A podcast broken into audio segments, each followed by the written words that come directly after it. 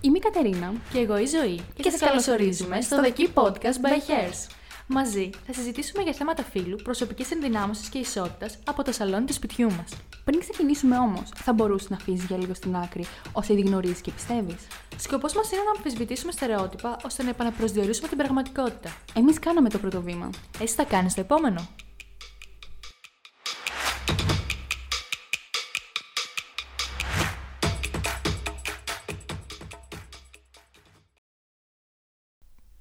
Καλησπέρα σας. Καλώς ήρθατε στο πρώτο επεισόδιο του The Key Podcast by Hairs.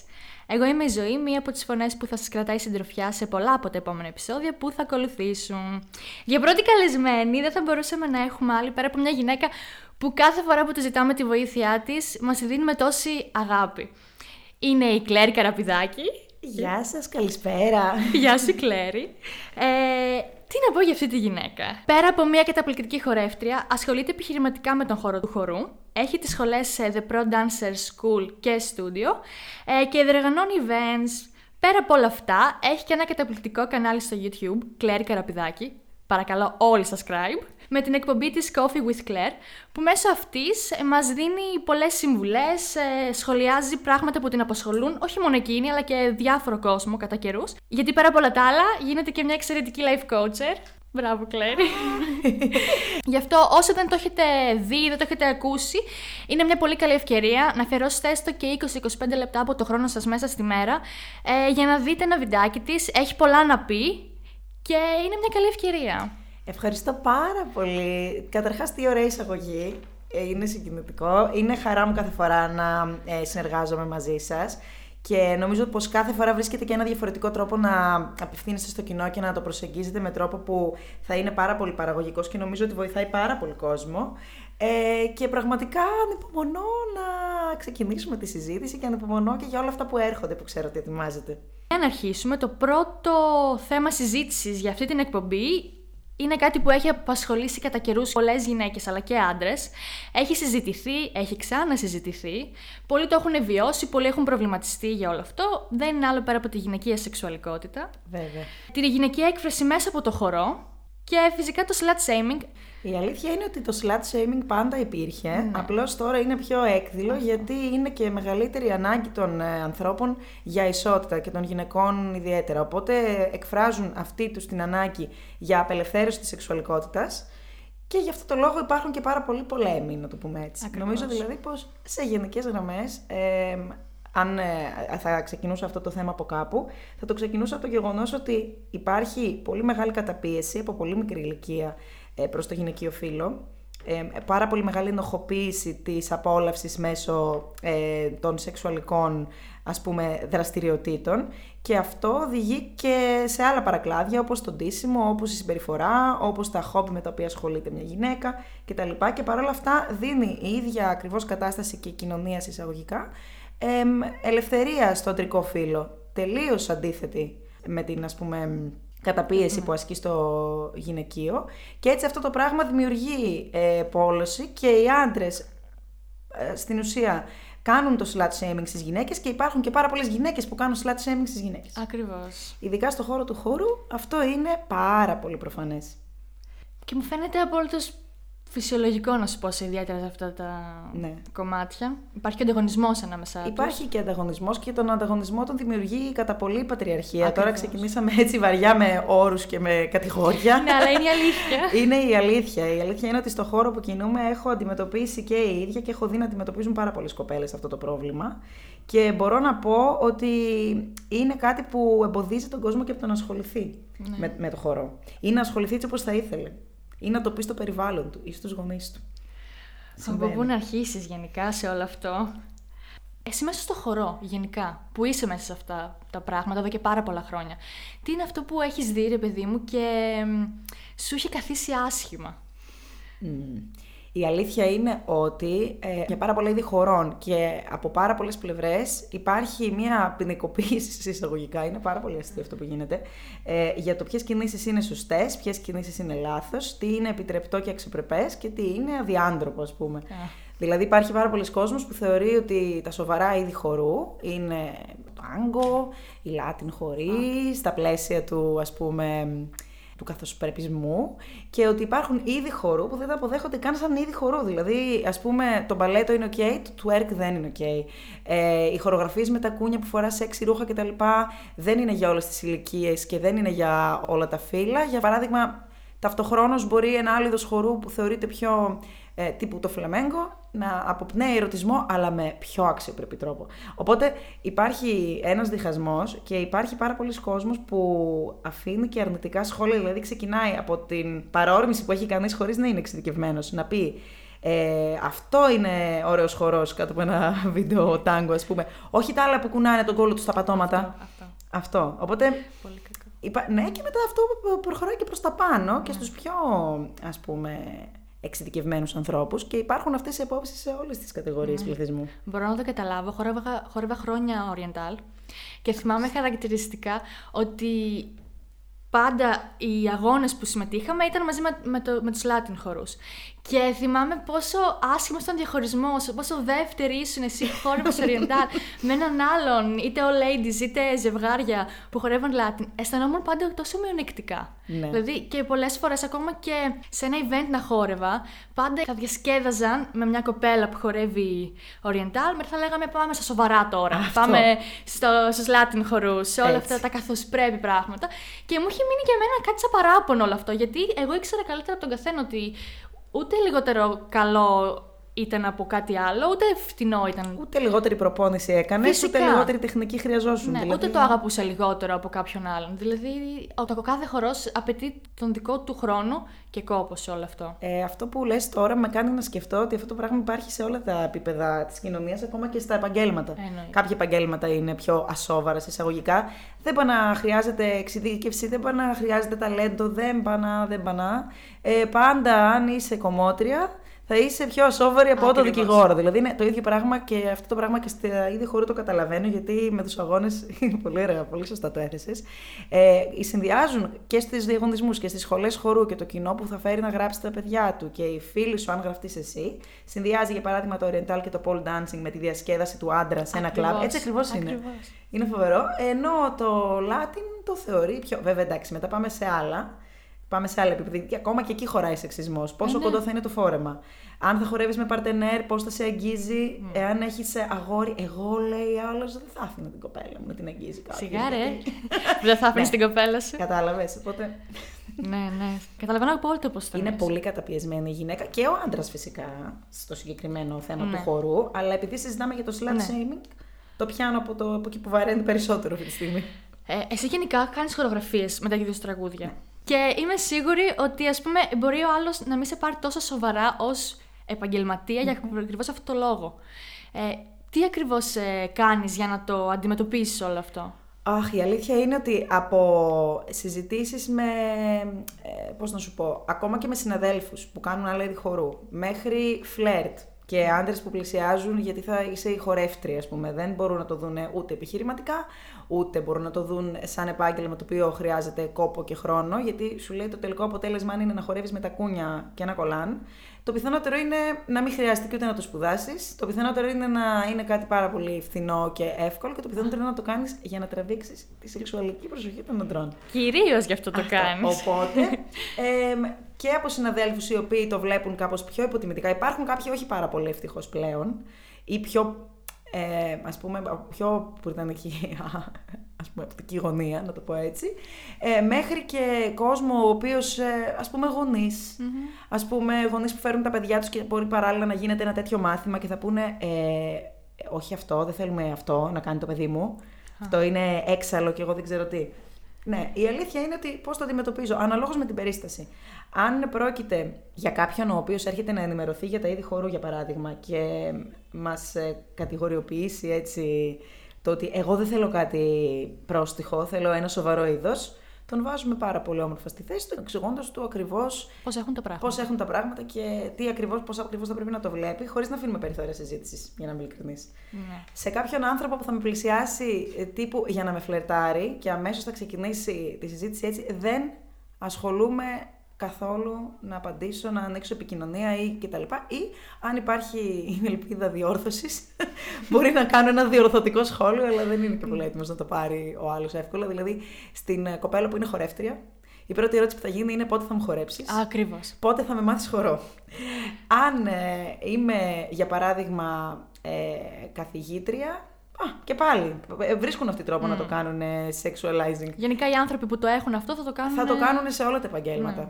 Δηλαδή, αλλά σκέψου πόσο περισσότερο να χρησιμοποιείς το σώμα σου για να ασκήσεις ας πούμε το επάγγελμα που ασκείς που μπορεί να μην είναι μόνο σωματικό, μπορεί να είναι και θεωρητικό, μπορεί να είναι και ιστορικό, δηλαδή ο, ο χορός έχει πάρα πολλά επίπεδα και πάρα πολλές πλευρές. Αλλά αυτό δεν είναι κάτι που θα έπρεπε να πρέπει να το εξηγούμε. Θα έπρεπε να πρέπει. δεν είναι κάτι που θα έπρεπε να το εξηγούμε γενικά. Δυστυχώς όμως βλέπεις είναι ανάγκη. Εγώ οπότε και το εξηγώ και λιγάκι απ' έξω απ' έξω θα το κοροϊδέψω αν κάποιος ας πούμε έχει τέτοια άποψη. Σίγουρα δεν αφήνω κανένα περιθώριο να έχουμε άδικο εμείς. Ναι. Είναι από τα πράγματα στα οποία είμαι πολύ κάθετα. Μπράβο, τέλειο.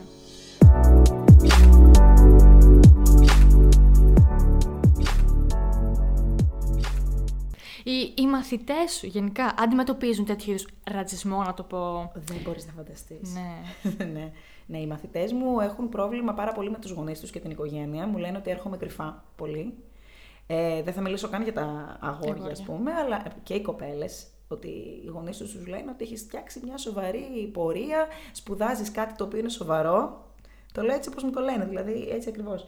Και τι δουλειά έχεις εσύ να πας να χορεύεις και να κάνεις αυτό. Κάνε μια άλλη δραστηριότητα. Πολλοί δεν θέλουν καν το χορό σαν δραστηριότητα. Ναι. Ε, υπάρχει, είναι αυτό που λέω ότι η Ελλάδα απαρτίζεται από πάρα πολλά χωριά και πάρα πολλά χωριά ενωμένα που φτιάχνουν τις πόλεις. Οπότε η νοοτροπία γενικά είναι λιγάκι παλαιολιθική. Και όχι γιατί φταίει το χωριό σαν concept, φταίει το γεγονός ότι οι άνθρωποι ξέρουν αυτό που ξέρουν και δεν μπαίνουν στη διαδικασία να θέλουν να το αλλάξουν. Οπότε και στα αστικά κέντρα υπάρχει πάρα πολύς κόσμος που έχει αυτή τη νοοτροπία και φοβούνται μήπως το παιδί τους, ας πούμε, καταλήξει και εγώ δεν ξέρω πού. Ναι. Στην περίπτωση που ασχοληθεί με το pole dancing, για Α, παράδειγμα. καλά. Το έχουν στο μυαλό της Ναι. πολύ, Ναι, πολύ ναι. αλλού, όλο το Και οι πράγμα. μαθητές μου πραγματικά οι περισσότεροι και αν όχι από τους γονείς και τε, πολύ και από τις παρέες τους και από τις σχέσεις τους και γενικά από τώρα τελευταίο φαινόμενο και στο Instagram πάρα πολύ. Κοπέλες δηλαδή που θα ανεβάσουν ε, το χόμπι τους ε, που ζωγραφίζουν, δεν θα τους πει κανένας τίποτα. Αλλά κοπέλες που ανεβάζουν ένα βίντεο που χορεύουν, αμέσως θα πάρουν χλεβαστικά σχόλια ή αμέσως θα πάρουν ε, dick pics στο inbox. Αν είσαι τυχερός. τέλειο, τέλειο. Ε, μπορώ να το καταλάβω. Έχω πάρα πολλούς φίλους, αγόρια κυρίως, που σιγά σιγά αρχίζουν και απελευθερώνονται ε, μέσα τους και θέλουν πάρα πολύ να το δείξουν αυτό μέσω του χορού. Γενικά έχω πάρα πολλά, πιο πολλά αγόρια από ότι κορίτσια που θέλουν πάρα πολύ να, να χορεύουν. Καλά μου. ναι, ναι. Και το πρώτο πράγμα που έχουν στο μυαλό τους είναι ότι η σεξουαλική σου προτίμηση ταυτίζεται με αυτό που κάνεις. Έτσι Ναι. το έχουν στο Ναι, μυαλό ναι, τους. ναι, ναι, ναι. Κάτι που δεν ισχύει καθόλου. Το τι κάνει ο καθένας στο κρεβάτι του δεν έχει καμία σχέση με το τι του αρέσει να κάνει Ακριβώς, ακριβώς. στον ελεύθερο του χρόνο, ας πούμε, Ναι. ή με τι θέλει να κάνει σαν επάγγελμα στη ζωή του, γιατί μπορεί κάποιος να το ακολουθήσει αυτό. Και είναι πολύ θλιβερό, πολύ θλιβερό. Είναι θλιβερό. Είναι φοβερό καταρχάς το ότι το να είσαι γκέι, να το πούμε έτσι. Ναι. Ε, είναι ρετσινιά το 2021 πια. ναι. Ε, δηλαδή, ε, η πιο συχνή ερώτηση που, με, που μου κάνουν είναι άντρες straight, οι οποίοι θα ρωτήσουν ε, για τη σχολή χώρο αν έχουμε άντρες. Έχετε άντρες ή. Και λέω, όλοι είναι άντρες. Ναι. τι εννοείς; Sorry. Δεν καταλαβαίνω την ερώτηση. Παριστάνω τη χαζή. Ή τις προάλλες κάποιος μου λέει: Έχεις ανεβάσει ένα βίντεο που χορεύεις με δύο αγόρια και φοράνε τακούνια. Για ποιο λόγο; Και λέω: Α, θα σου εξηγήσω. Επειδή οι άντρες έχουν ε, από τη φύση τους πιο δυνατούς μύες στα πόδια και Ακριβώς. μπορούν να φορέσουν το κοκκί. Το ξέρω. Και μου λέει: Όχι, όχι, μου λέει, δεν εννοώ αυτό. Του λέω: Ξέρω πολύ καλά τι εννοείς. Αλλά δεν θα το πάω εκεί. Και γενικά δεν θα έπρεπε ούτε να είναι κακό, ακόμα και αν αυτό σήμαινε. Ακόμα και αν η σεξουαλική σου προτίμηση σήμαινε ότι έχεις μεγαλύτερη πιθανότητα στατιστικά να ασχολείσαι με τις τέχνες, δεν θα έπρεπε να είναι ριτσινιά. Ναι. Και επίσης δεν είναι και απόλυτο ρε εσύ. Δηλαδή, Φυσικά, Τι πάει να πει; φυσικά. Και, τι- και γιατί θα σε κατακρίνει κάποιος; Δηλαδή, κάνε αυτό που θέλεις να κάνεις και ας πούνε ότι θέλουν. Τι να, τι να. Ναι, μακάρι κάποια στιγμή. Δεν το ξέρω, ελπίζω κάποια στιγμή να- 2140 να έχει συμβεί Ναι. κάτι τέτοιο. Πραγματικά.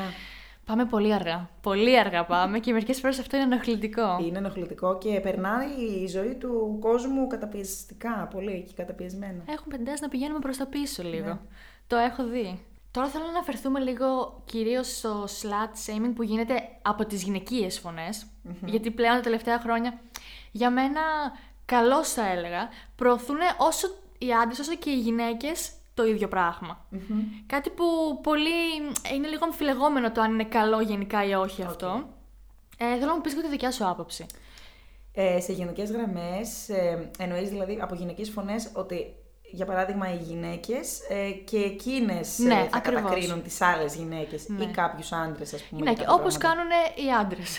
Αυτό το πράγμα είναι ένα φαινόμενο πολύ συχνό και νομίζω ότι είναι κάτι σαν πλήση εγκεφάλου που έχει γίνει από την πατριαρχική κοινωνία προς τις γυναίκες για να τους ε, πείσει, να τις πείσει ότι έτσι θα γίνουν αρεστές. Mm. Και έχει να κάνει με το να γίνουν αρεστές στο αντίθετο φύλλο. Δηλαδή, το να λέω εγώ για παράδειγμα ότι εντάξει, εμένα μπορεί η επιλογή μου να είναι να μείνω στο σπίτι και να κάνω τις δουλειές, ξέρω εγώ, και να μεγαλώνω τα παιδιά, αλλά ε, σιγά κούκλες δεν γίνεται όλες να γίνουμε έτσι. Δηλαδή, είναι η οπτική γωνία από την οποία ναι. το βλέπεις σωστός φεμινισμός, δηλαδή φεμινισμός, είναι να έχεις την επιλογή να το κάνεις χωρίς να αισθάνεσαι ότι καταπιέζεις. Αν εσύ θέλεις να κάτσεις σπίτι και να μεγαλώσεις ναι. τα παιδιά σου, κάντο. Φεμινισμός είναι η ελεύθερη επιλογή. Εννοείται. Χωρίς να γίνεται και κατακριτέο ούτε από τη μία πλευρά ούτε, ούτε από την άλλη. άλλη. Ακριβώς. Οπότε γενικά νομίζω ότι το βασικότερο θέμα είναι οι γυναίκες να σταματήσουν να είναι επικριτικές με τις άλλες γυναίκες, να σταματήσουν να είναι ανταγωνιστικές ε, όσον αφορά το θέμα του άντρα, δηλαδή όσον αφορά το ότι. Ε, εγώ θα πω μια άλλη κοπέλα ή θα την αποκαλέσω κάπως, επειδή μπορεί να τραβάει περισσότερο τα βλέμματα από μένα για τον mm. χύψη λόγο, επειδή μπορεί να ανεβάζει content στο Instagram που εγώ δεν θα ανέβαζα γιατί δεν είναι το χαρακτήρα μου, γιατί δεν είναι το στυλ μου, ας πούμε.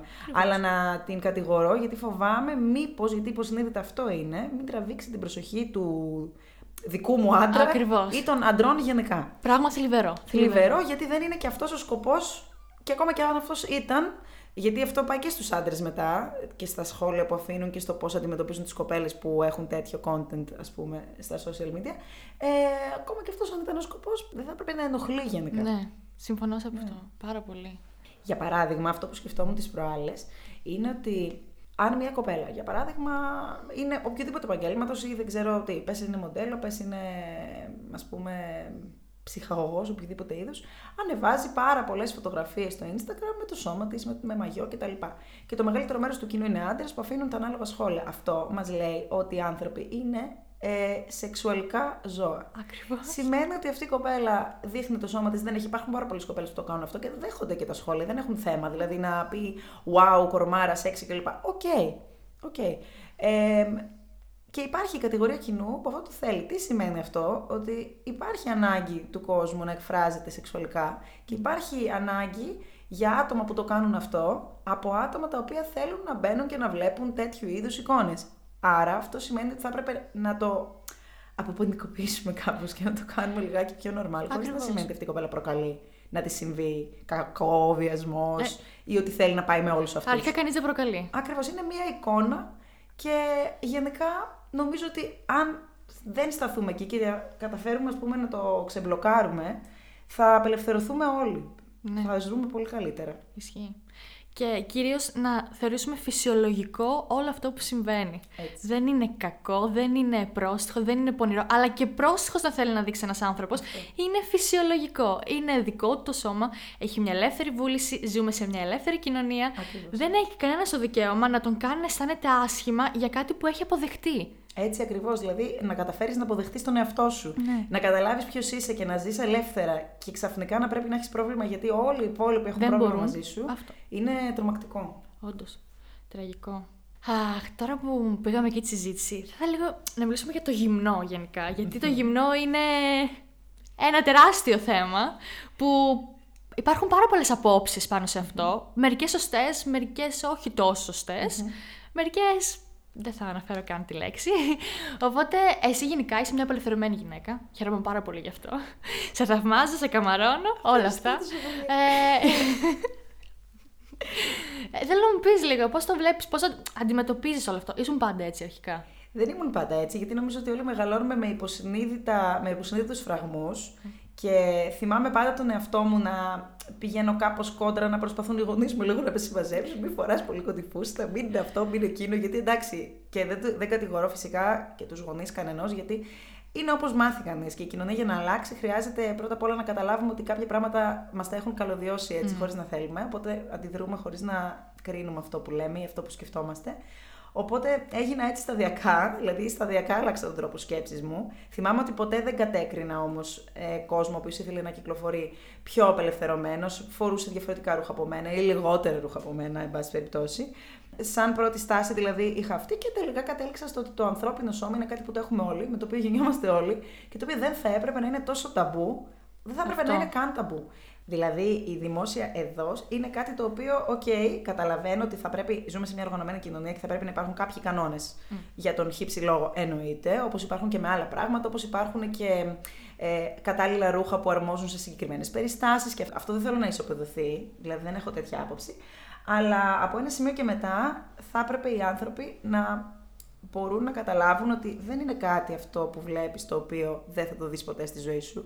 Αν εγώ θέλω να κυκλοφορήσω με το στήθος μου να φαίνεται, για παράδειγμα, εμ, ενώ οι άντρες κυκλοφορούν με το στήθος τους να φαίνεται, θα έπρεπε να μπορώ χωρίς να είναι τόσο μεγάλο θέμα. Δηλαδή, δεν θα έπρεπε να ντρέπομαι να φορέσω μια μπλούζα με βαθύ ντεκολτέ. Φαντάσου, δηλαδή, μιλάμε τώρα για να φαίνεται το στήθος, ενώ υπάρχει θέμα με το να διαγράφεται το στήθος. Ναι. Με το να φαίνεται το ντεκολτέ σου, με το να φαίνεται τυχόν η ρόγα και έγινε nip slip και πάρτε αυτοκόλλητα να κολλήσετε πάνω και να μην τυχόν κάνει κρύο και φανεί μέσα από το ρούχο. Δηλαδή, μιλάμε για τραγική καταπίεση. Ναι, μα ενοχοποιούν κάτι τόσο φυσιολογικό. Ακριβώς. Και σκέψου ότι όλοι φοράμε ισόρουχα ε, το, το κάτω μέρος και μπορούμε να τα βρούμε εύκολα να μας είναι άνετα. Ενώ το σουτιέν, ειλικρινά και αναλόγως με το μέγεθος του στήθους κτλ., μπορεί να είναι πάρα πολύ μεγάλη ταλαιπωρία για μια κοπέλα. Και είναι πάρα πολύ δύσκολο και δεν θα έπρεπε να είναι έτσι. Και όπως είπε και η Σοφία Μουτίδου, ε, σε, δεν θυμάμαι αν το είπε στην εκπομπή της ε, ή στο The Booth σε κάποια φάση, ότι ε, θέλουμε κι εμείς να δούμε για, αν είναι στις ταινίες και παντού και γενικότερα να θεωρείται ταμπού το γυναικείο στήθος, αλλά να το δείχνουμε και να χαρακτηριζόμαστε από αυτό, θα πρέπει αντίστοιχα οι άντρες να δείχνουν λέει, το πέος τους. Είναι Ακριβώς. το μόνο πράγμα που είναι αντίστοιχο ε, και ενοχοποιημένο. Και με συγχωρείτε που τα λέω έτσι όπως Καλά τα κάνεις. λέω και έτσι όπως είναι, αλλά έτσι θα έπρεπε. Δηλαδή, ε, το πίσω μέρος μας πια έχει απενοχοποιηθεί ευτυχώς και επιτέλους. Ναι. Ε, η μπροστινή μας πλευρά στις γυναίκες εμφανές είναι το στήθος. Και το μόνο με, το, το που είναι συγκρίσιμο με αυτό είναι στον άντρα αυτό. Οπότε θα έπρεπε να φτάσουμε να τα εξισώσουμε και αν όχι, τότε να ξέρουμε ότι θα έπρεπε να απενοχοποιηθεί το γυμνό. Να μην είναι, ε, ας πούμε, είναι αποδεκτό μόνο το καλλιτεχνικό γυμνό. Α, φυσικά. Και μόνο η τέχνη στο Ναι. γυμνό και τα λοιπά και τα λοιπά. Γενικά, και εγώ συμφωνώ πολύ σε αυτό που λες. Θεωρώ ότι αν κάποιος άνθρωπος θέλει να δείξει το γυμνό του σώμα, ιδιαίτερα οι γυναίκες, γιατί εκείνες έχουν το περισσότερο πρόβλημα, δυστυχώς σε όλο αυτό. Αλλά πιστεύω ότι πρέπει, αν μια γυναίκα θέλει να δείξει πιο ερωτική, λίγο πιο σεξουαλική, λίγο πιο πρόστιχη, λίγο πιο καλλιτεχνική, λίγο πιο. δεν ξέρω τι εγώ τι. Ξύπνησα ένα πρωί, ήμουν γυμνή, ήθελα να βγάλω μια φωτογραφία. Ακριβώς, δεν, ακριβώς. δεν νιώθω τίποτα, νιώθω Τέλος. χαλαρά, νιώθω απελευθερωμένη. Θα έπρεπε αυτό να είναι κάτι φυσιολογικό. Να μην υπάρχουν τόσα πολλά σχόλια του τύπου ανέβασε αυτή τη φωτογραφία για να προκαλέσει τον τάδε, για να σε κοιτάξει εκείνος, για να πάρεις πιο πολλά like, πιο πολλά comment, πιο πολλά από εδώ, πιο πολλά από εκεί. Δεν μετράς αλλιώς αν δεν δείξεις τον μπούτι σου. Όχι, όχι. δεν αυτό. μετράς αλλιώς αν δεν δείξεις το, Ναι, ναι, το ναι. στήθος σου. Ναι, ναι, ναι. Ε, δεν μετράει, δεν μπορεί να βρει μια δουλειά. Ή υπάρχουν πάρα πολλοί που λένε ανέβηκες σε αυτή τη θέση επειδή πέρασε από κάποια συγκεκριμένα κρεβάτια. Ναι, δηλαδή ναι. το σώμα μιας γυναίκας, από όπου και να το πιάσεις, είναι. Είναι, ναι, είναι, πώς να το πούμε, είναι κάτι σαν currency. ναι, ακριβώς. για να πας σε ανώτερα στρώματα ε, καλλιτεχνικά Ναι. και ας πούμε οικονομικά και κοινωνικά. που συμφωνώ. Το γυναικείο σώμα είναι για μένα ένας ναός, ένα υπέροχο πράγμα. Οποιοδήποτε σώμα, χρώματος, σχήματος κτλ. Αλλά όχι με αυτόν τον τρόπο. Είναι Όχι πολύ με αυτόν τον διαφορετικό. τρόπο. Συμφωνώ σε αυτό που λες και όταν το Instagram ρίχνει accounts επειδή, ε, ας πούμε, σκεφτείτε ότι είχε κλείσει το λογαριασμό της Ριάννα, ρε παιδιά. Α, καλά. Επειδή, δηλαδή, πραγματικά δεν ξέρω τώρα τι πολιτική υπάρχει πίσω από αυτό, αλλά το γυμνό απαγορεύεται και ειδικά το γυναικείο στήθος δεν μπορείς να το δείξεις. Και καταλαβαίνεις εκεί ότι το πρόβλημα είναι συστημικό και πολύ πιο βαθύ. Και δεν ξέρω πώς μπορεί να ξεμπλοκάρει αυτό το πράγμα. Δεν ξέρω. Και αν σκεφτείς ότι πραγματικά είναι τόσο απλό. Όλοι έχουμε από ένα σώμα. Δεν είναι κάποιοι άνθρωποι που το έχουν. Και επίσης όλο αυτό το. τελείως, ας πούμε, εμπρός πίσω. Ε, κάνατε κάτι για το γαμπρό. Ή θέλει άλλο. παιδιά, δεν είμαστε οι άνθρωποι. Δεν, είναι, δεν χρειάζεται να ταιριάζουν όλοι με όλους. Αν εγώ νιώθω απελευθερωμένα και θέλω να κάνω αυτό που κάνω και δείχνω το σώμα μου κτλ. Δεν χρειάζεται να αρέσω και να ταιριάζω με όλους τους ανθρώπους. Ακριβώς. Αν κάποιος θέλει για να του εξάψει τη- τη φαντασία, για παράδειγμα, να μην τα δείχνεις όλα, θα ταιριάξει με μια άλλη κοπέλα και μπορεί να πει Μ' αρέσει αυτό που κάνεις, αλλά εμένα ξέρεις, μου εξάπτει τη φαντασία κάτι άλλο. Οκ, μέχρι εκεί. Και δηλαδή, αυτό αποδεκτό. δεκτό, αλλά δεν χρειάζεται να έχουμε μια συγκεκριμένη, ας πούμε, ένα συγκεκριμένο πρότυπο ανθρώπου Ναι, και να είμαστε όλοι το φυσικά, ίδιο. Φυσικά. Αλλιώς είμαστε, δεν ξέρω, Ναι. αδιάντροποι. Αυτό. Ξένδιάντροποι θα έλεγα. Ξεδιάντροποι. Ξετσίπωτοι άνθρωποι είμαστε. Εμείς που το δείχνουμε αυτά.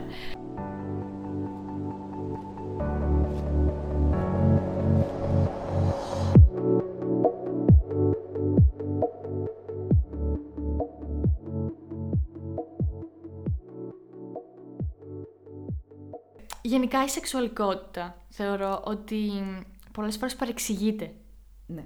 και είναι κάτι πολύ θλιβερό, κακό, εκνευριστικό θα έλεγα.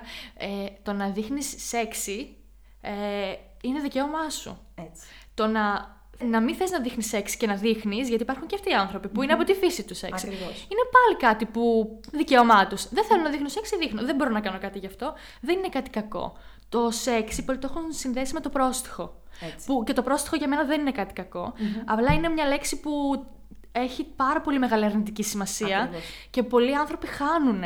Χάνουν πολλά πράγματα από τη ζωή τους εξαιτίας αυτής της ρετσινιάς που έχει αυτή η λέξη. Ακριβώς, ακριβώς, συμφωνώ. Και είναι πολύ λάθος το να λέμε ότι δεχόμαστε όλα τα σώματα και όλους τους τύπους ανθρώπων κτλ. Αλλά κάποιοι άνθρωποι οι οποίοι εκ των πραγμάτων έχουν κάποια χαρακτηριστικά που είναι πιο σεξουαλικά από άλλους ανθρώπους, έτσι όπως τουλάχιστον η κοινωνία μας τα έχει περάσει αυτή την εποχή, σε αυτή τη, με αυτή τη μόδα που έχουμε αυτή την εποχή. Δηλαδή στην αναγέννηση άλλα σώματα ήταν Ναι. πιο πολύ ας πούμε ε, trend, να το πω έτσι. Σήμερα είναι άλλα. Ε, γιατί να πρέπει μια μικρή κοπελίτσα που έχει πολύ μεγάλο στήθος, για παράδειγμα, να, να φοράει φαρδιά ρούχα και να πρέπει να το καλύψει, γιατί αλλιώς θα σεξουαλικοποιηθεί. Μμ. Όπως η Billie Eilish που δεν έδειχνε το σώμα της και, και τα λοιπά. Και εφόσον το δείξει κάτι σημαίνει αυτό. Και μετά πάμε και στο άλλο άκρο, γιατί μετά πρέπει να γίνουμε και όλοι οι ίδιοι για να αρέσουμε. Δηλαδή είναι τόσο μεγάλη παράνοια. Πρέπει οι κοπέλες να έχουν τα χαρακτηριστικά, τα σεξουαλικά στο σώμα που θέλει η κοινωνία για να αρέσουν, αλλά πρέπει να τα καλύπτουν για να φαίνονται αξιοπρεπείς. Α, αυτό. Έτσι. Η Αν αξιοπρέπεια. γεννηθούν με αυτά, πρέπει να τα καλύπτουν. Αν δεν γεννηθούν με αυτά, θα τους γίνει body shaming ότι θα σε πούνε, ξέρω εγώ, άκολοι. θα σε πούνε, ας πούμε, θα σου πούνε ότι πρέπει, θα έπρεπε να είναι το σώμα σου έτσι, αλλιώς, αλλιώτικα, πιο διαφορετικό για να είναι Ναι. πιο σεξουαλικό. Αν είναι όμως, μην το δείχνεις και τελείως. Αυτό. Δείξτε το και μην το δείξεις κιόλας. Έτσι. Δεν ξέρω, δηλαδή παράνοια. δεν- You can't win. Ναι, ποτέ. Όχι ποτέ. Κάποια στιγμή. Κάποια στιγμή, Ε, μέσα στο ελπίζω. χορό, γενικά, ε, το, το προωθείς όλο αυτό. Να, ο άλλος να αναδείχνει Έτσι, ναι. κάτι τέτοιο. Ε, υπάρχουν έρθει παιδιά στη σχολή που τους είναι υπερβολικά δύσκολο να το βγάλουν. Ναι, βέβαια. Υπάρχουν παιδιά που τους παίρνει πάρα πολύ καιρό να απελευθερωθούν γενικότερα και σκέψου ότι ο χορός αποτελεί τον αρτιότερο τρόπο, το αρτιότερο μέσο με το μέσο του οποίου τέλος πάντων θα βρεις τον τρόπο να έρθεις σε επικοινωνία με το σώμα σου και σε αρμονία και να νιώσεις ακριβώς όλα σου, όλους σου τους μύες, να νιώσεις... Ε, ε, και επειδή ε, υπησέρχεται και η μουσική, δεν είναι ακριβώς σαν τον αθλητισμό, μπαίνει δηλαδή και το καλλιτεχνικό κομμάτι, το πιο συναισθηματικό, τουλάχιστον στα περισσότερα είδη χορού και υπάρχουν και νομίζω και αθλητικέ κατηγορίες στις οποίες συμβαίνει αυτό, αλλά το λέω για το χορό γιατί εμένα αυτό είναι το δικό μου κομμάτι.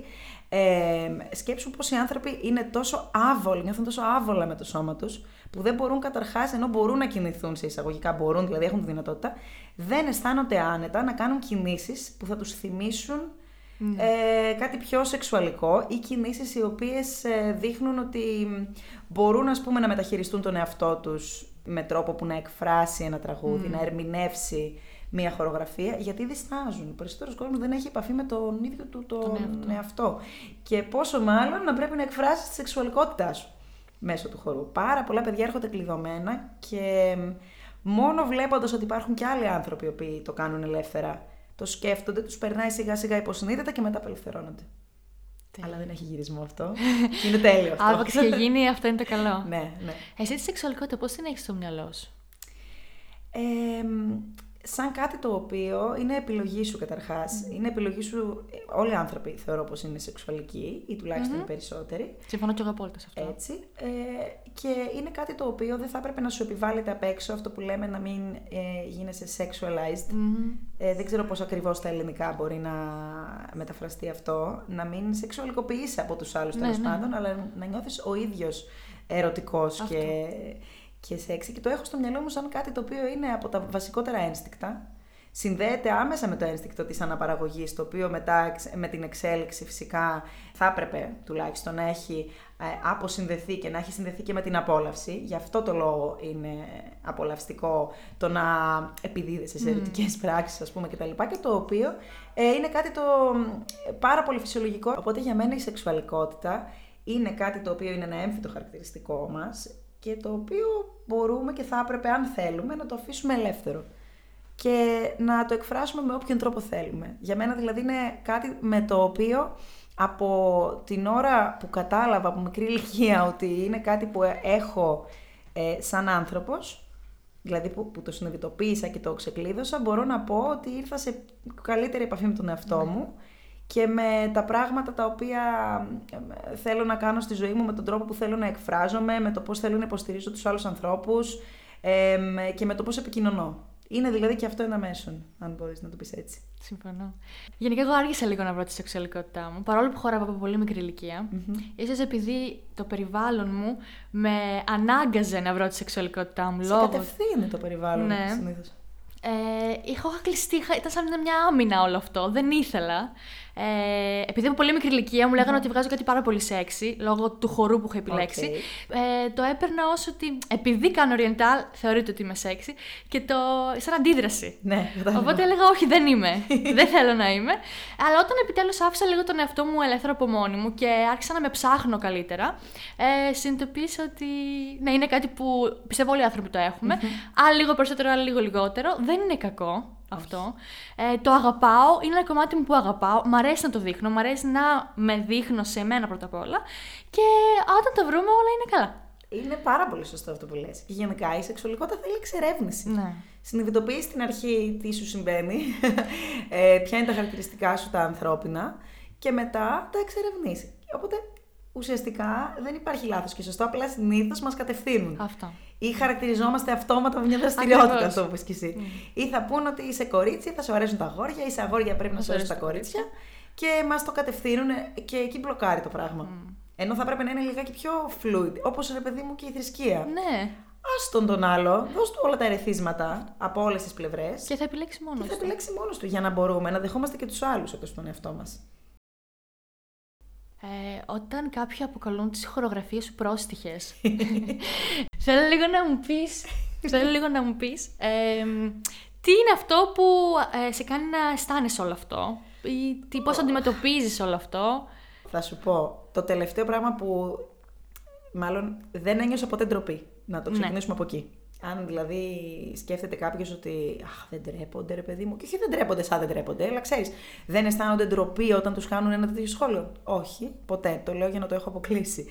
Ε, αισθάνομαι ότι η κοινωνία είναι πίσω. Αισθάνομαι ότι ο κόσμος δεν σκέφτεται, δηλαδή το έχω ξεμπλοκάρει από μένα. Δεν αισθάνομαι κάτι αρνητικό για αυτό που κάνω ή για αυτό που διδάσκω τον κόσμο να κάνει. Ε, αισθάνομαι λύπηση και απογοήτευση για το γρήγορο συμπέρασμα και για το πόσο ακόμα πίσω είναι η κοινωνία, γιατί αντιλαμβάνομαι ότι από ένα απλό σχόλιο μπορεί να φανεί πόσο σε πολλά άλλα επίπεδα ένας άνθρωπος είναι πάρα πολύ ε, αγίνωτος ακόμα.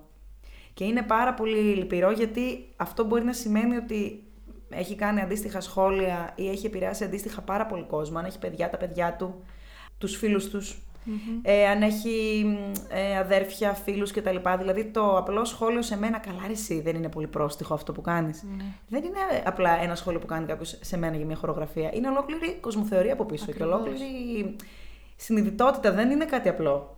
Οπότε αισθάνομαι απογοήτευση, να σου πω την αλήθεια. Αυτό.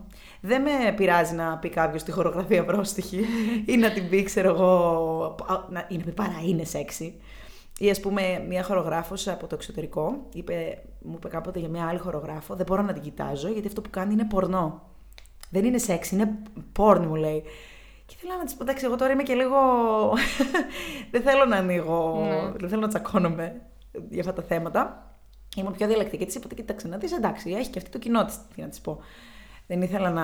Αλλά, αλλά τα συμπεράσματα που βγάζω εγώ είναι πολύ περισσότερα. Από κάτι τέτοιο. Ναι, καλά, ναι. σίγουρα. σίγουρα. Έτσι. Γιατί μετά πάμε κι αλλού. Το πορνό είναι κακό, για παράδειγμα. Α, άλλο κι αυτό. ναι, άλλο κι δηλαδή, αυτό. δηλαδή, ναι, δεν, είναι σαν αυτό που λέγαμε πριν. Είστε άντρες ή πω είστε τίποτα γκέι. Αυτό ακριβώς. Οκ. Ε, μέσα στη σχολή έχει γίνει κάποιο τρελό περιστατικό, κάποιο ακραίο περιστατικό που και σένα, ας πούμε, να σε βάλει σε σκέψη και να πεις Μήπως κάνω κάτι λάθος, μήπως πρέπει να είμαι λίγο πιο χαλαρή, λίγο πιο ήπιον τόνων. Μμμ, όχι κάτι πολύ ακραίο. Έχει τύχει να έχει έρθει αγόρι να πάρει την κοπέλα του σε έξαλλη κατάσταση από το μάθημα. Γιατί μάλλον δεν του το είχε πει ότι έρχεται ή whatever. Έχει τύχει. Ε, έχει τύχει να γίνει πολύ κακό σχόλιο μετά από παράσταση για ένα σοου με αγόρια που χόρευαν με τα κούνια. Έχει τύχει δηλαδή να γίνουν τέτοιου είδους σχόλια ή καταστάσεις. Δεν έχει τύχει ποτέ να συμβεί κάτι πάρα πολύ έτσι, βαρύ. Ε, σίγουρα με προβλημάτιζε εξ αρχής το ότι μήπως εγώ χρειάζεται να έχω μια πιο συγκεκριμένη προσέγγιση και να μην τους το δίνουμε αβίαστα. Δηλαδή, ε, είναι πιο χρήσιμο νομίζω να μπορεί κάποιος να ξέρει για ποιο λόγο κάνεις κάποια πράγματα, να έχεις έτοιμο τον τρόπο με τον οποίο θα του το εξηγήσεις είτε σαν δάσκαλος είτε σαν γραμματική υποστήριξη και ενημέρωση του πελάτη είτε σαν ιδιοκτήτης. Εμ, και όχι απλά να το πλασάρεις και να λες αυτό είναι και αν σας αρέσει. Νομίζω δηλαδή ότι ο κόσμος χρειάζεται εκπαίδευση και εμείς ουσιαστικά είμαστε εκπαιδευτικοί στο είδος μας. Οπότε θα έπρεπε να είμαστε πιο προετοιμασμένοι για αυτό το πράγμα. Μήπως αλλάξουμε κάποιον άνθρωπο. Αυτό με προβλημάτισε στην αρχή, γι' αυτό στην πορεία λιγάκι το οχύρωσα Ναι. και από αυτή την άποψη. Υπομονή χρειάζεται. Θέλει μεγάλη υπομονή. Ναι. Και όλα θα φτιάξουν. Το ψεύω πάρα πολύ αυτό. Πέρα από όλα αυτά τα αρνητικά που συμβαίνουν, θέλω να μου πεις και τα θετικά. Γιατί σίγουρα υπάρχουν πάρα πολλά θετικά και είναι καλό να ακούγονται και αυτά. Ναι. Εμ, θα το πιάσω από την χορευτική πλευρά αρχικά και μπορούμε να το γενικεύσουμε μετά αν θέλεις.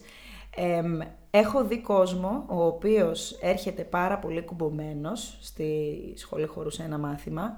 Εμ, δεν διανοείσαι, δηλαδή δεν τρέπεται να περπατήσει μέσα στην αίθουσα και σε σύντομο χρονικό διάστημα, αν είσαι και ας πούμε ανοιχτός και, και αρχίζεις ας πούμε, να προσαρμόζεσαι με το περιβάλλον, επιστρέφει τόσο ανανεωμένος και αλλάζει τόσο πολύ και έχει τόσο καλύτερη επαφή με τον εαυτό του. Και βλέπω παιδιά τα οποία ήταν τόσο κουμπωμένα και αγόρια και κορίτσια να έρχονται και βλέπεις τη χαρά στα μάτια τους. Δηλαδή, καταλαβαίνω ότι έχει να κάνει με την απελευθέρωση αυτό το πράγμα. Πάρα πολλοί κατάφεραν αργότερα και ανοίχτηκαν, βρήκαν τον εαυτό τους, έκαναν σχέσεις ή έρχονται και ανεξαρτήτως, ας πούμε, του ερωτικού ενδιαφέροντος προς άλλα άτομα, εμ, αισθάνομαι ότι απελευθερώνονται ψυχικά. Δηλαδή έρχονται στο μάθημα χορού και ξέρουν ότι εκεί μπορούν να είναι ο εαυτός τους. Η roleplay του στυλ έχω σαν χαρακτήρα τρει-τέσσερι διαφορετικές πλευρές. Η μία μου πλευρά είναι πολύ σεξουαλική, μπορώ να πάω εκεί και να την ξεσπάσω. Και είναι πάρα πολύ ωραίο αυτό το πράγμα και έρχονται πάρα πολύ συχνά παιδιά και μας ευχαριστούν που τους το βγάλαμε αυτό. Και για μένα είναι το πιο σημαντικό κομμάτι της δουλειάς μου. Οπότε ναι. Και γενικά τα θετικά του να είσαι ε, απελευθερωμένος με τη σεξουαλικότητά σου και με το να είσαι σεξουαλικός άνθρωπος ε, είναι από πού να ξεκινήσω. Είναι το γεγονός ότι περνάς καλύτερα στην καθημερινότητα. Ότι ζεις πιο όμορφα μέσα στο σώμα σου. Ότι ξέρεις τι σε ευχαριστεί και ξέρεις πώς να το δίνεις στον εαυτό σου. Αν ξέρεις τι σε ευχαριστεί και πώς να το δίνεις σε σένα, μπορείς πολύ πιο εύκολα να το δώσεις στους άλλους ανθρώπους. Ε, μπορείς πάρα πολύ ε, εύκολα και, πώς να σου πω, μπορείς χωρίς να ενοχοποιείς τον εαυτό σου και χωρίς να αισθάνεσαι τύψεις, να φοράς ό,τι θέλεις, να κυκλοφορείς όπως θέλεις, να διαχειρίζεσαι τα social media που ούτως ή άλλως είναι στις ζωές όλων πλέον με διάφορους τρόπους, να τα διαχειρίζεσαι και αυτά με τον τρόπο που θέλεις, απενοχοποιημένα και κυρίως αυτό που είπα και πριν, μπορείς να βοηθάς και άλλο κόσμο. Ναι. Είναι φοβερό. Νομίζω ότι το να βρεις τη σεξουαλικότητά σου έχει να κάνει με το να βρεις τον εαυτό σου. Είναι, παίζει μεγάλο κομμάτι Πάρα πολύ μέσα σου. μεγάλο ρόλο. Είναι ορμονικό το θέμα, είναι χημεία. Είναι οι συνάψει στον εγκέφαλο. Δεν Αυτό. είναι κάτι το οποίο είναι. Ε, Πώς να το πω, ξενόφερτο και καινούριο και κάτι που είναι, Ναι. Είναι η ανακάλυψη. φυσική εξέλιξη των πραγμάτων. Ακριβώς. Ήταν η φυσική εξέλιξη των πραγμάτων ο άνθρωπος να έρθει σε επαφή με αυτό το πράγμα και να το καταλάβει Ναι. και να έχει, είναι άμεσα συνδεδεμένο με την ψυχοσύνθεσή μας. Οπότε. Και να μην φοβάται να έρχεται και σε επαφή με άλλα άτομα. Ακριβώς, ακριβώς. Έτσι. Ναι, τέλεια. Πολύ ωραίο. Πολύ χαίρομαι που μέσα από κάτι τόσο μικρό ουσιαστικά έχεις φτιάξει κάτι τόσο μεγάλο. Είναι... ευχαριστώ θα- τόσο πολύ. Όχι, δεν δεν- δεν το λέω έτσι για να το πω, όντως το πιστεύω. Είναι πολύ μεγάλο πράγμα αυτό. Γιατί βοηθάς κόσμο. Και είναι πολύ ωραίο μέσα από τη δουλειά, να βοηθ... δουλειά μας να βοηθάμε και κόσμο. Ξέρεις τι, πιστεύω ότι υπάρχουν τρόποι μέσα από οποιοδήποτε επάγγελμα και αν κάνεις Ναι. ή σχεδόν μέσω οποιοδήποτε επαγγέλματος να προσφέρεις και κοινωνικό έργο ή τουλάχιστον να μπορείς να φτιάξεις τη μέρα κάποιου, να πεις μια καλή κουβέντα. Και γενικά αυτό που, είναι αυτό που λένε το ότι ό,τι και αν είσαι, να είσαι καλός σε αυτό. και να το κάνεις με χαρά και γι' αυτό νομίζω ότι τελικά ανακαλύπτω κι εγώ, επειδή μου αρέσει πολύ η δουλειά μου και με ευχαριστεί, ανακαλύπτω παρακλάδια της όλο και περισσότερο και περισσότερο. Οπότε, ναι, σε ευχαριστώ πάρα πολύ για αυτό το, το σχόλιο. Η αλήθεια είναι ότι με ευχαριστεί και εμένα. Ναι, δηλαδή είναι ανταποδοτικό πάρα πολύ αυτό. Το να ξεκινάς από κάτι, να καταλήγει κάπου αλλού και τελικά να αντιλαμβάνεσαι ότι υπάρχουν και άλλοι άνθρωποι που τη είχαν ανάγκη. Ναι. Ναι. Είναι προσωπική ε, ευθύνη και προσωπική εξέλιξη αυτό το πράγμα. Ακριβώς. Εσύ επιλέγεις αν αυτό που θα κάνεις θα βοηθήσει και τον άλλον. Ακριβώς. Γιατί και γιατρός να είσαι, αν το θες πραγματικά, δεν θα μπορέσεις να βοηθήσεις έναν άνθρωπο. Έτσι, δηλαδή όταν κάνεις το επάγγελμά σου διεκπαιρεωτικά, Ακριβώς. να πάω να το κάνω και να φύγω. Μα μέχρι να πας να το κάνεις και να φύγεις, έρχεσαι σε επαφή με τόσο κόσμο. Ε, στο μεταξύ, περνάει η μέρα σου που κάθε μας μέρα αποτελεί μικρό κομμάτι της ζωής μας. Ε, Μπορείς από το να πεις καλημέρα και να είσαι πιο ευδιάθετος και να κάνεις κάποια πράγματα με διαφορετική ψυχολογία. Από την ώρα που θα βγεις να οδηγήσεις το αυτοκίνητό σου, ή θα μπεις στο λεωφορείο, ή θα περπατήσεις το δρόμο, μέχρι το ότι θα πας στη δουλειά σου, το πώς θα φερθείς εκεί. Μπορεί ένα μικρό πράγμα που θα πεις να αλλάξει τη μέρα κάποιου. Ή τη ζωή, ή τον τρόπο που βλέπει κάτι, ή τη διάθεση. Ισχύει, ο άλλος μπορεί να το έχει ανάγκη αυτό. Ακριβώς. Θα εκπλαγείς. Νομίζουμε όλοι ότι όταν είμαστε εμείς σε μια διάθεση, έτσι είναι και όλος ο κόσμος. Είναι η παρόρμηση φυσική του ανθρώπου. Αν εγώ έχω νεύρα, όλοι είναι στραβοί. Αν εγώ είμαι καλά, νομίζω ότι όλοι είναι καλά και δεν έχουν ανάγκη. Ή αν εγώ το έχω λύσει κάτι, δεν πάει ο νους μου ότι ο άλλος μπορεί να μην το έχει Αυτό. λύσει. Μπορεί να μου φαίνεται αυτονόητο. Αλλά δεν είναι. Αυτό που χρειάζεται είναι να δίνουμε λίγη σημα... παραπάνω σημασία και στον άλλον από ό,τι δίνουμε στον Είναι καλό να προσέχουμε τον εαυτό μας και να τον εξελίσσουμε, αλλά είναι καλό να κάνουμε ρητή και σε έναν άλλον άνθρωπο. Ακριβώς. Και αυτό είναι συμπληρωματικό στη διαδικασία του να ευχαριστήσουμε και εμάς και να Ναι. βρούμε τον εαυτό μας. Ναι. Τέλεια. Ε, νομίζω ότι τα είπαμε όλα. Τα, τα είπες τέλεια. Α, σε ευχαριστώ πάρα πολύ. Τα είπες- γιατί έχω καλό συνομιλητή. Ε, και εγώ το ίδιο θα έλεγα για σένα. Με βοήθησες να εξαρχωθώ κιόλας που ήταν η πρώτη μου εκπομπή. Τα είπες παραπάνω από καλά για την ακρίβεια. Αλλά θα ήθελα τώρα λίγο έτσι, σαν ειδική και σαν άνθρωπος που είσαι μέσα σε όλα αυτά, να μας πεις κάτι που ένας άνθρωπος θα το είχε όντως ανάγκη αυτή τη στιγμή να το ακούσει. εσύ που ακούς ας πούμε αυτή την εκπομπή, αν ε, κάτι σου βγαίνει φυσικό ή δεν σου βγαίνει, να μην το αμφισβητήσεις. Δηλαδή, αν σου βγαίνει φυσικά και έχεις μια φυσική παρόρμηση, να ακολουθήσεις ε, ε, τη σεξουαλικότητά σου. Αν θέλεις να ε, στείλεις ε, ε, μήνυμα σε κάποιον ειδικό να μιλήσεις. Αν θέλεις να ανεβάσεις μια φωτογραφία και το σκέφτεσαι. Αν κάτι σου δημιουργεί προβληματισμό, να το σκέφτεσαι σε ένα δεύτερο επίπεδο, να αναρωτιέσαι γιατί σε προβληματίζει και στη συνέχεια να το ψάχνεις. Πλέον στο YouTube υπάρχουν ε, ψυχολόγοι και Έλληνες και ξένοι, οι οποίοι ε, αναλύουν το κάθε παραμικρό με την κάθε παραμικρή λεπτομέρεια. Δεν υπάρχει περίπτωση να σε προβληματίζει κάτι και να μην μπορείς να ανοίξεις το YouTube να το βρεις. Οπότε νομίζω ότι αν είχα να παροτρύνω τον κόσμο να κάνει κάτι αυτή τη στιγμή που μας ακούει, είναι να μην αφήνει τίποτα χωρίς να το σκέφτεται μια δεύτερη φορά. Εκεί πρέπει να επικεντρώσουμε το overthinking μας. Ναι. Στο ότι αν αισθάνεσαι ότι καταπιέζεις από μια συνθήκη, από τη δουλειά σου όσον αφορά τον τίσιμο, από τη δουλειά σου όσον αφορά τη συμπεριφορά, από την κοινωνία όσον αφορά τα χόμπι που θέλεις να ακολουθήσεις, από την οικογένειά σου ως πώς, το, πώς θα συμπεριφερθείς κτλ. Πρέπει, το οφείλεις δηλαδή στον εαυτό σου, για να περάσεις εσύ καλά και να βρεις τον εαυτό σου καλύτερα, να κάνεις κάτι γι' αυτό. Και δεν χρειάζεται καν να ξοδευτείς για να το κάνεις. Εμένα με έχει βοηθήσει πάρα πολύ να παρακολουθώ εκπομπές στο, στο YouTube προς κάθε κατεύθυνση και για τη σεξουαλικότητα και για άλλα πράγματα. Υπάρχει μια εξαιρετική εκπομπή που λέγεται Impact Theory. Μπορώ να πω πραγματικά την παρακολουθώ τα τελευταία χρόνια, με έχει αλλάξει τη ζωή. Και υπάρχουν γενικά άνθρωποι οι οποίοι θέλουν να βοηθήσουν και τα έχουν όλα τους πιο μικρούς σου προβληματισμούς και το πιο περίεργο πράγμα που νομίζω ότι μόνο εσύ το σκέφτεσαι, τα έχουν αναλύσει. Και τα έχουν ε, αναλύσει και καλά. Οπότε θεωρώ ότι πρέπει να. Δεν είναι εύκολη συμβουλή το άσε τον εαυτό σου ελεύθερο. Έλα, όλα θα πάνε καλά. Κάνε έτσι όπως νομίζεις. Μη σε νοιάζει τι θα πούνε οι άλλοι. Αυτό θέλει να το χειρώσουμε ψυχολογικά. Γι' αυτό το λόγο είναι καλό να ακούμε πολλές διαφορετικές απόψεις και να βρίσκουμε το δρόμο μας έτσι. Πολύ ωραία. Ελπίζω πραγματικά έστω και 5-6 άτομα να το κάνουν αυτό. Για μένα και ένας να βοηθηθεί Ναι. είναι κέρδος. Όντως. Είναι κάτι που όντως θα βοηθήσει, το ξέρω. ε, λοιπόν, χαρήκαμε πάρα πολύ που σε είχαμε. Γενικά, όταν βγάλαμε τα θέματα για την πρώτη συζήτηση, την πρώτη εκπομπή, είσαι το πρώτο άτομο που μας ήρθε στο μυαλό. Ω, και σε και στην Κατερίνα. Τιμή μου. ναι, γιατί ξέρουμε τις απόψεις μου, ξέρουμε ότι συμπίπτουν οι απόψεις μας 100% σε όλο αυτό και θέλαμε πραγματικά να ακουστείς μέσα από εδώ. Σας ευχαριστώ Γιατί έχεις πάρα και τέλεια, πολύ. υπέροχη φωνή, να το λέμε και αυτά. Ευχαριστούμε πάρα πολύ που ήσουν εδώ, που περάσαμε αυτή τη μέρα μαζί. Στην περιγραφή, παιδιά μου, θα βρείτε για τις εκπομπές για τις οποίες μιλούσε η Κλέρι, καθώς και κάποιο βιβλίο που ίσως θα μπορέσουμε να σας προτείνουμε. Αυτά από εμάς. Ήταν η Κλέρη Καραπηδάκη. Ευχαριστώ πάρα πολύ και συγχαρητήρια για όλα. Θα ελπίζω να τα ξαναπούμε σύντομα. Ναι, και εγώ το ελπίζω. Γενικά, σε, σε έχουμε λίγο έτσι αδυναμία σε αυτόν τον οργανισμό. Είναι. Πώς το λένε, είναι από και τις δύο πλευρέ. Είναι αμοιβαία. Είναι αμοιβαίο. Είχα τη λέξη. Αμοιβαία τα αισθήματα. Αμοιβαία τα αισθήματα, τέλεια.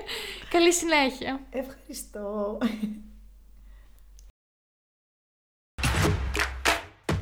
Μην ξεχάσεις να ακολουθήσεις τους λογαριασμούς μας σε Instagram και Facebook και να κάνεις subscribe όπου ακούς τα podcast σου. Και μέχρι την επόμενη φορά, μην ξεχνάς να δυναμώνεις τον εαυτό σου, αλλά και τους γύρω σου.